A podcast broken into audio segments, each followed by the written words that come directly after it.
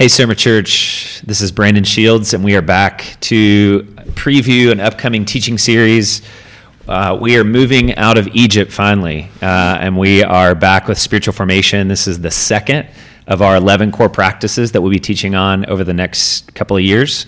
And this one is prayer. And so the first series uh, we did was on Sabbath way of life.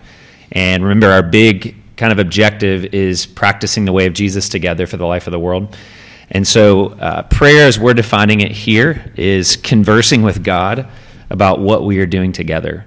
And so, we're excited about uh, what's coming up. I have Pastors Kent, Josh, and Bobby from our teaching team here, and we're just going to kind of talk about our hopes and dreams for this series and uh, also preview some of the resources that we've got for uh, for you. And so, first question to you guys is: What are some of the hopes and the burdens that you're carrying for this series as you think about the importance of prayer for uh, our future as a community? Obviously, going back to our health survey a couple years ago, this was another one that was a struggle for us. That um, when we think about just the average person in our church, uh, really uh, it's a challenge to to be in prayer on a regular basis. And so, what are some of the things you guys are hoping to uh, communicate, and some of the things you're hoping to see uh, throughout the series? Yeah, I think uh, you know when we think about like our community not being just coding everything we're doing in prayer uh, with all of the mission, everything we want to do to go forward, seeing the kingdom move forward in the city. Uh, I remember really being just struck by a quote from uh, Paul Miller, A Praying Life, when I read that book first, when he just said, like, you know, for those of us who find ourselves working harder rather than praying, we'll just always find ourselves a little too tired, a little bit less uh, short on resources, a little bit short on time. Um, but for a culture that does pray, I mean, I think about a story that um, Nate Dunleavy, one of our pastors at Soma Northwest, told when, when he and his family was pastoring a church in Argentina and just saying that every time they had a missions group come in, they would just have them pray pretty much from the entire time they were in, just going to different parts of the city, different places, and praying. And he said, well, the biggest thing that always happened is every time they went home, those people would continue praying, and that would be always when the needle would move, when there would be something that would big happen uh, that would occur in their uh, their church or in their city. It would always be the result of people seeing what's going on and beginning to pray. And so, it's just the simple question why would we not want that for our church and for our city and for our world? I think when I think of, of Soma, um, I think prayer strikes really at the root uh, of some of our temptations, uh, maybe as a church at Soma. Um, I think as a church, we may be tempted towards self reliance. I think as Americans in general, we are tempted towards self reliance. And I think that uh, specifically as a church, where we've seen, uh, truthfully, the hand of God blessing us in many ways, there is a tendency for us to begin to depend on ourselves. And so prayer drives us to depend on God, to cry out in desperation for God, and to recognize that for God, God to advance this mission forward is not something that we're going to do in our own strength, but is something where we need Him to move. Mm-hmm. Uh, and I think the second is that prayer strikes at the heart of a performance Christianity. So, so often in uh, Christianity or just in religion in general, we try to perform, we try to um, live up to a particular standard in our own strength. Prayer drives us to communion. Prayer keeps that personal relationship uh, that we know we've been created for to know the God of the universe. And it brings us away from merely religious ritual and religious performance and drives us to communion with God. Yeah, I'd agree with that. I think that they the we talk about our connection to God in relational terms. We we teach that here. So much of our life as a church is centered around relationship because of our relationship with God. But I think it is so easy for us to have uh, to treat God with a functionality. Mm-hmm. And so my hope for this series as we talk about prayer is that we would, as we talk about prayer, begin to uh, change our minds or root this idea and this reality deeper into our hearts that we are connected to a personal God, not a functional God, mm-hmm. a God that wants to know us, a God that is intimately involved in every aspect of our lives. And I think prayer allows us to understand and to live with that whole life orientation to God. That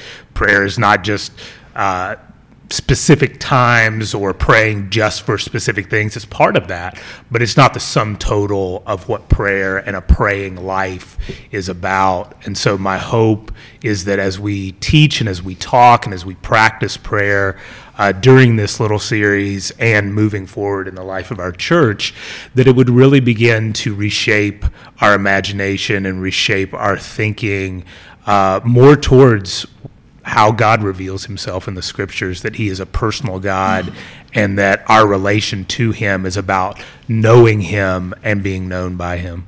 Can I say something else on that too? And actually, this is going to be a good segue too. So, uh, I think another burden I have for uh, this series is just seeing people expand their view of what prayer is. I think, like in the Western American church, we often just think of prayer as a list of things I want to ask of God, and maybe thankfulness or or like a little bit of like adoration, like sprinkled in there.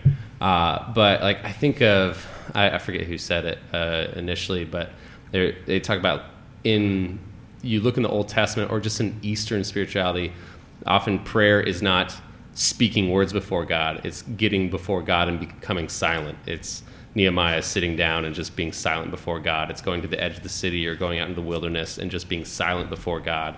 Where it's like most of us don't really have a category for experiencing prayer like that. There's so many ways of communing with God in prayer that go beyond what most of us probably learned growing up and what most of us think of now and practice now. Right, which is kind of like a monologue Yeah. as opposed to a, a true dialogue. Right. Um, I think for me, one of the things that uh, one of the dirty secrets that I just want to kind of get out there with our church for pastors is that prayer is not easier for us than anybody else. I think if anything, it's uh, it's more challenging uh, the more familiar you are with the kind of the inside of the religious kind of uh, machine, so to speak. It it's challenging for me, especially. I'm such an action-oriented person. It's hard for me to believe that stopping to pray really accomplishes anything, and that's Right. kind of part of the problem. Is it's not just about accomplishing things; it's about uh, having a relationship with God. But it is hard, and so there are many days where I just struggle to even want to pray. And so part of my hope for us is that we desire it. Um, I was reading an article this week about a woman who had walked away from Christianity in her 20s, and uh, it started with her daughter falling down the steps. And she said, I had this kind of visceral response, and I cried out to God. And then immediately it was followed by uh, a sense of embarrassment. Like, why am I crying out to God? Like, God, it doesn't even hear me. Is he even real? You know? And I think that's a that's a natural thing for us to experience. The longer we go, it's you know, is God really there? Am I just praying to the ceiling? So that desire piece is is important, and then the rhythms. Just having a daily. One of the things that helps me want to pray more is just praying. You know, and as I pray, I, there's a pull into prayer, and so there's a there's a rhythm to this that I hope that we can we can establish not only individually but kind of corporately.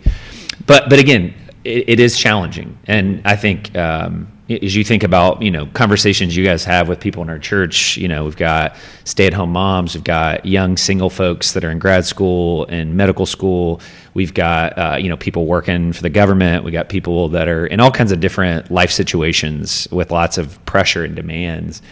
What are some of the um, barriers that you see?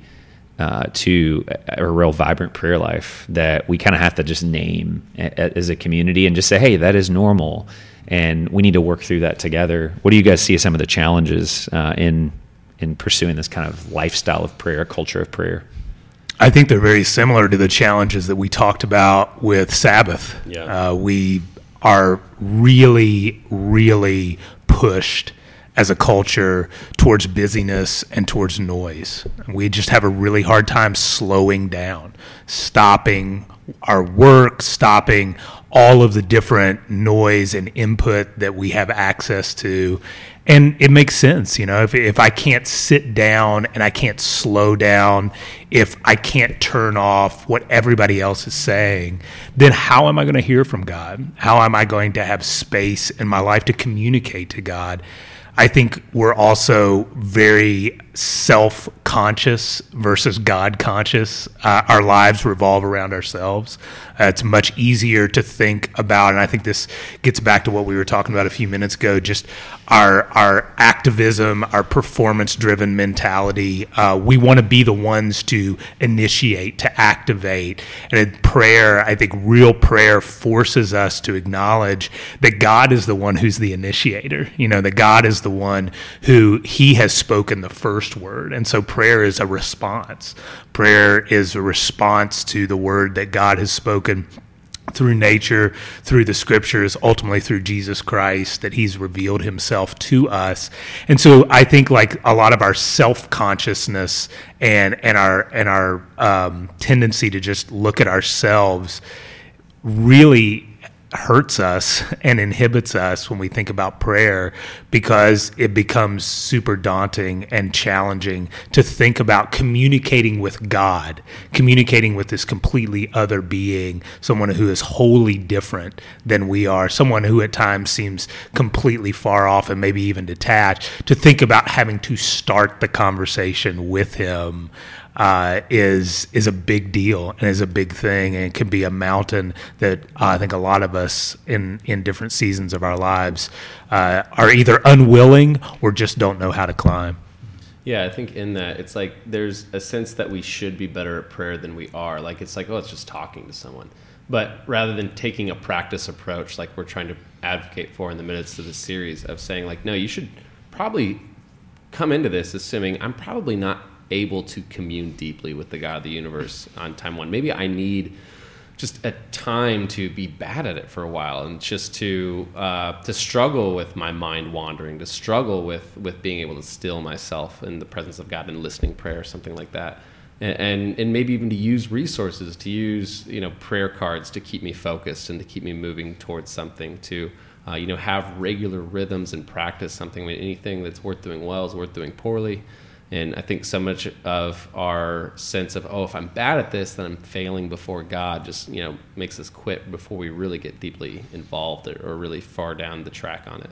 And that's where I, I think it's vital to understand that God is a God who reveals Himself to us, but He is also a God who has placed His Spirit within us to move us to prayer. Mm-hmm. And there are many times where you pray and you're like, I don't even know how I should be praying. I don't even know what I should be saying in this moment or how I should be responding to God. And one of the passages in, in the scriptures that has been so comforting to me, I was just praying it this morning, honestly, is Romans 8, where it talks about the Spirit intercedes for us with groanings too deep for words. Mm-hmm. Um, there's this recognition that sometimes we come before God and we just don't even know how we're supposed to pray to Him or what we even want to say to Him. But thankfully, God's placed His Spirit within us so that even as we're stumbling through it, and even as we're fumbling over our words and over these concepts, and not even not even sure sometimes whether whether it's whether the, our prayers are doing anything but bouncing off the ceiling, that the Spirit is is interceding for us, is praying for us. Mm-hmm. So, we're tackling a number of topics that might not fall under your tradition. Some some will, and some are a little bit different than what might fall under a traditional understanding of prayer. Um, so let's let's lay some of these out over the next few minutes and talk through why and and what um, these could look like. And and the congregations are doing something a little different. Every congregation is doing a little bit different with some of the topics, and so you'll hear some of these, but you could also download some of these uh, from other congregations if your congregation isn't as cool as the others in terms of what they're doing. So uh, we're starting, uh, I think, at all congregations with uh, two topics that'll be the same: uh, praying without ceasing and intercessory prayer. The idea with pray without ceasing is that all of life is essentially a, a, conversation with God. That we don't have to think of just a. Although we want rhythms of prayer, we also want really just unbroken fellowship with our with our heavenly Father. That we live life with our Father, and that He desires to to hear from us and uh, and to speak to us. Um, and then intercessory prayer, um, we could talk about a little bit, Josh. Well, what's what's kind of the heart behind intercessory prayer? Sounds like something old school, and it kind of is. It is a little bit old school. So little bit. intercessions just simply means standing in the place of another or uh, making request for, for another. And so ultimately, this is something that Jesus does for us. He prays for us. And as we just talked about, the Spirit prays for us. But then he also calls us to pray for one another. And um, one of the, the, the things that we're going to bring out, especially in the, in the practice guides and, and, and during the sermons as well, is that sometimes that's really difficult for us because we don't really know how to pray. And so, one of the things we're going to do is go back to the scriptures and see how do the scriptures teach us to pray? What do they teach us to pray for? And so, as we think of intercessory prayer, it's an opportunity to be pulled outside of ourselves. Naturally, in prayer, a lot of times we can become very self focused. We can be thinking only uh, about our own needs. And so, it draws us out of uh, our own self reliance and our own self centeredness and enables us to, um, to focus on the needs of our neighbor. And so the way that we think about intercessory prayer is connecting with God and what He's doing in the world. Hmm. And God invites us not just to connect with Him relationally, but also to connect with Him on the mission that He is carrying out in the lives of other people in the world. So that yeah, you think about the structure of the Lord's Prayer. That's kind of the flow, right? Our Father in heaven, hallowed be your name. So there's a God consciousness, as Bobby said, and then Your kingdom come, Your will be done. There's that intercession for the world around us, for God's kingdom to come and His will to be done in us and among us and through us. Then comes give us our, give us our daily bread. Then comes forgiveness. Then comes temptation. And so, not that our needs don't matter. It's just uh, this intercessory piece is kind of the first movement before we get to ourselves, which is tend to, we tend to think of it as the opposite, right? That's right. That's right. And that's why, specifically thinking about intercessory prayer, I I think will help to pull us outside of ourselves so that um, we begin to, to, to, to live lives of love for God and love for our neighbor. So then we have uh, two. We'll be doing a little bit different. The next ones we have lament. Kent, you want to preview that for a second? The idea of lament. Yeah, I think. I mean, I'm excited about that as a concept because you know uh, there was a study I think done recently on contemporary Christian music. Not to like jump on them, but like that. You know, 80 to 90 percent of all the topics covered were like positive worship. You know, adoration. You know, ecstasy, which is like good and right and true. K-love, man. Positive and encouraging, it- right? Oh, and as it should be. But at the same time, uh, there was just a recognition that it's like leaving the entire experience of human emotion that is negative out of the public sphere when it comes to Christianity. And that's probably something that's particularly an offense of just the American church, of just wanting to always push towards you know the exciting and the missional and the worshipful which are again good but there's so much of the scripture, so much of the Psalms are written of a place of lament or frustration or anger or fear. I mean, we've talked about this in our emotion series before, but yet we don't know how to do that well. I mean, not as individuals and definitely not as a group. And so just finding places, I mean, there's been experiences I've heard of, you know, communities that have um, pressed into lament as a community, and people have just come forward saying, you know, this was the first time that I've really been able to process the grief of a loss of a son, the loss of a, of, of a job, the loss of these things as a community together, and actually receive healing with the body before God. Yeah, and we're typically taught that those things are out of bounds. And what the Psalms teaches us, for instance, is actually God wants us to name those and that bring them to Him. Yeah. Um, Bobby, uh, one of the one I'm very interested in uh, with that you guys are doing at Northwest is uh, singing prayer. Uh, unpack that for us, because I, I know not all of us feel super confident in our singing abilities, and so that that one may be counterintuitive and new for some folks. I would bet that if you ask most Christians uh, to rate their prayer life, it would be one of those topics where we would all say, like, man, I'm not doing, I'm not praying enough. Uh, I'm not praying like I should. I need to pray more.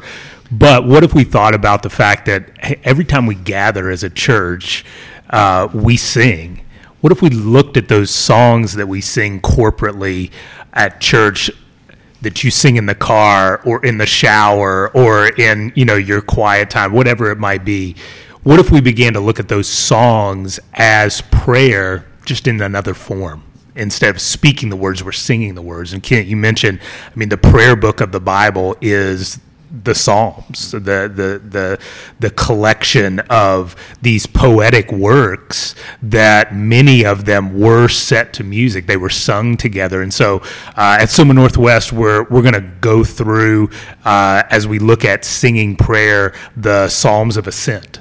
Uh, so Psalms chapter 20 through uh, 120 through 134 and these were just a collection of songs that as these israelite pilgrims were making their way to jerusalem to worship and to celebrate uh, at the temple they were actually climbing up because jerusalem was uh, at a higher point than the rest of, of, of the land. And so many of these israelites were coming from places outside of jerusalem. They were coming into worship and they would sing these songs together as prayers to the Lord, as as a way as they were physically walking up and ascending. Um, uh, with their bodies up to Jerusalem, they were also um, giving their prayers and their worship they were sending that up to God. And so I think what we want to talk about is just how, as a, a, community of people and as individuals, when we sing, when we sing a song about God's greatness, we are praying to God in adoration and praise. When we're singing about thanksgiving, we're praying a, a song, a psalm of thanksgiving. When we are singing songs about um, sin and pain and hurt and just the longings that we have that aren't fulfilled in this world, we are singing lament.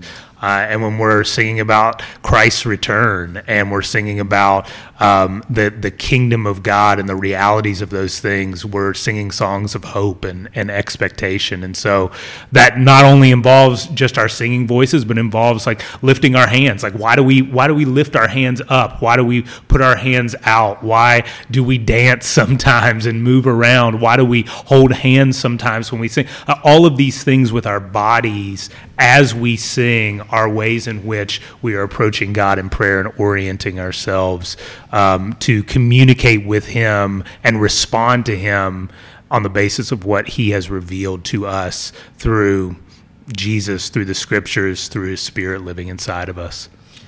That's awesome. This is really exciting, and I, I can't wait for these topics. And uh, it's going to be a lot of fun to go through this together. Um, as we wrap up here, we have uh, specifically Bobby and Josh have kind of put together some resources for us. Um, and those are going to be going out live on our website this week uh, at somaindy.com. And so I just want to point out and preview some of those resources. Guys, can you give us just a little bit of a, a sneak peek at what you've been working on for the church in terms of helping us engage with this series? Yeah, so uh, as, as we did with uh, the series on Sabbath and silence and solitude, we'll have uh, some blog posts written by folks uh, from our congregations, um, just sharing how they have worked prayer into the rhythms of their own life and uh, how they have grown uh, independence on God through these things. We'll have another podcast coming up where we'll be talking with some some folks from the Northwest congregation specifically on intercessory prayer, which I'm really excited to hear about. And then, of course, the, the practice guides for you to work through uh, in your missional communities, in your discipleship groups, as a as a family. Um, all of those practice guides uh, each week we'll have four different practices that we'll be looking through, and so uh, we've got one on praying without ceasing, one on intercessory prayer, one on the prayer of examen, which I think will be really helpful for us to work as a rhythm into our lives. And then one, as Bobby was talking about, on singing prayer. And in each of those weeks, you'll have an overview, a brief overview of the practice, and then ways for you to practice that as a community right then and right there,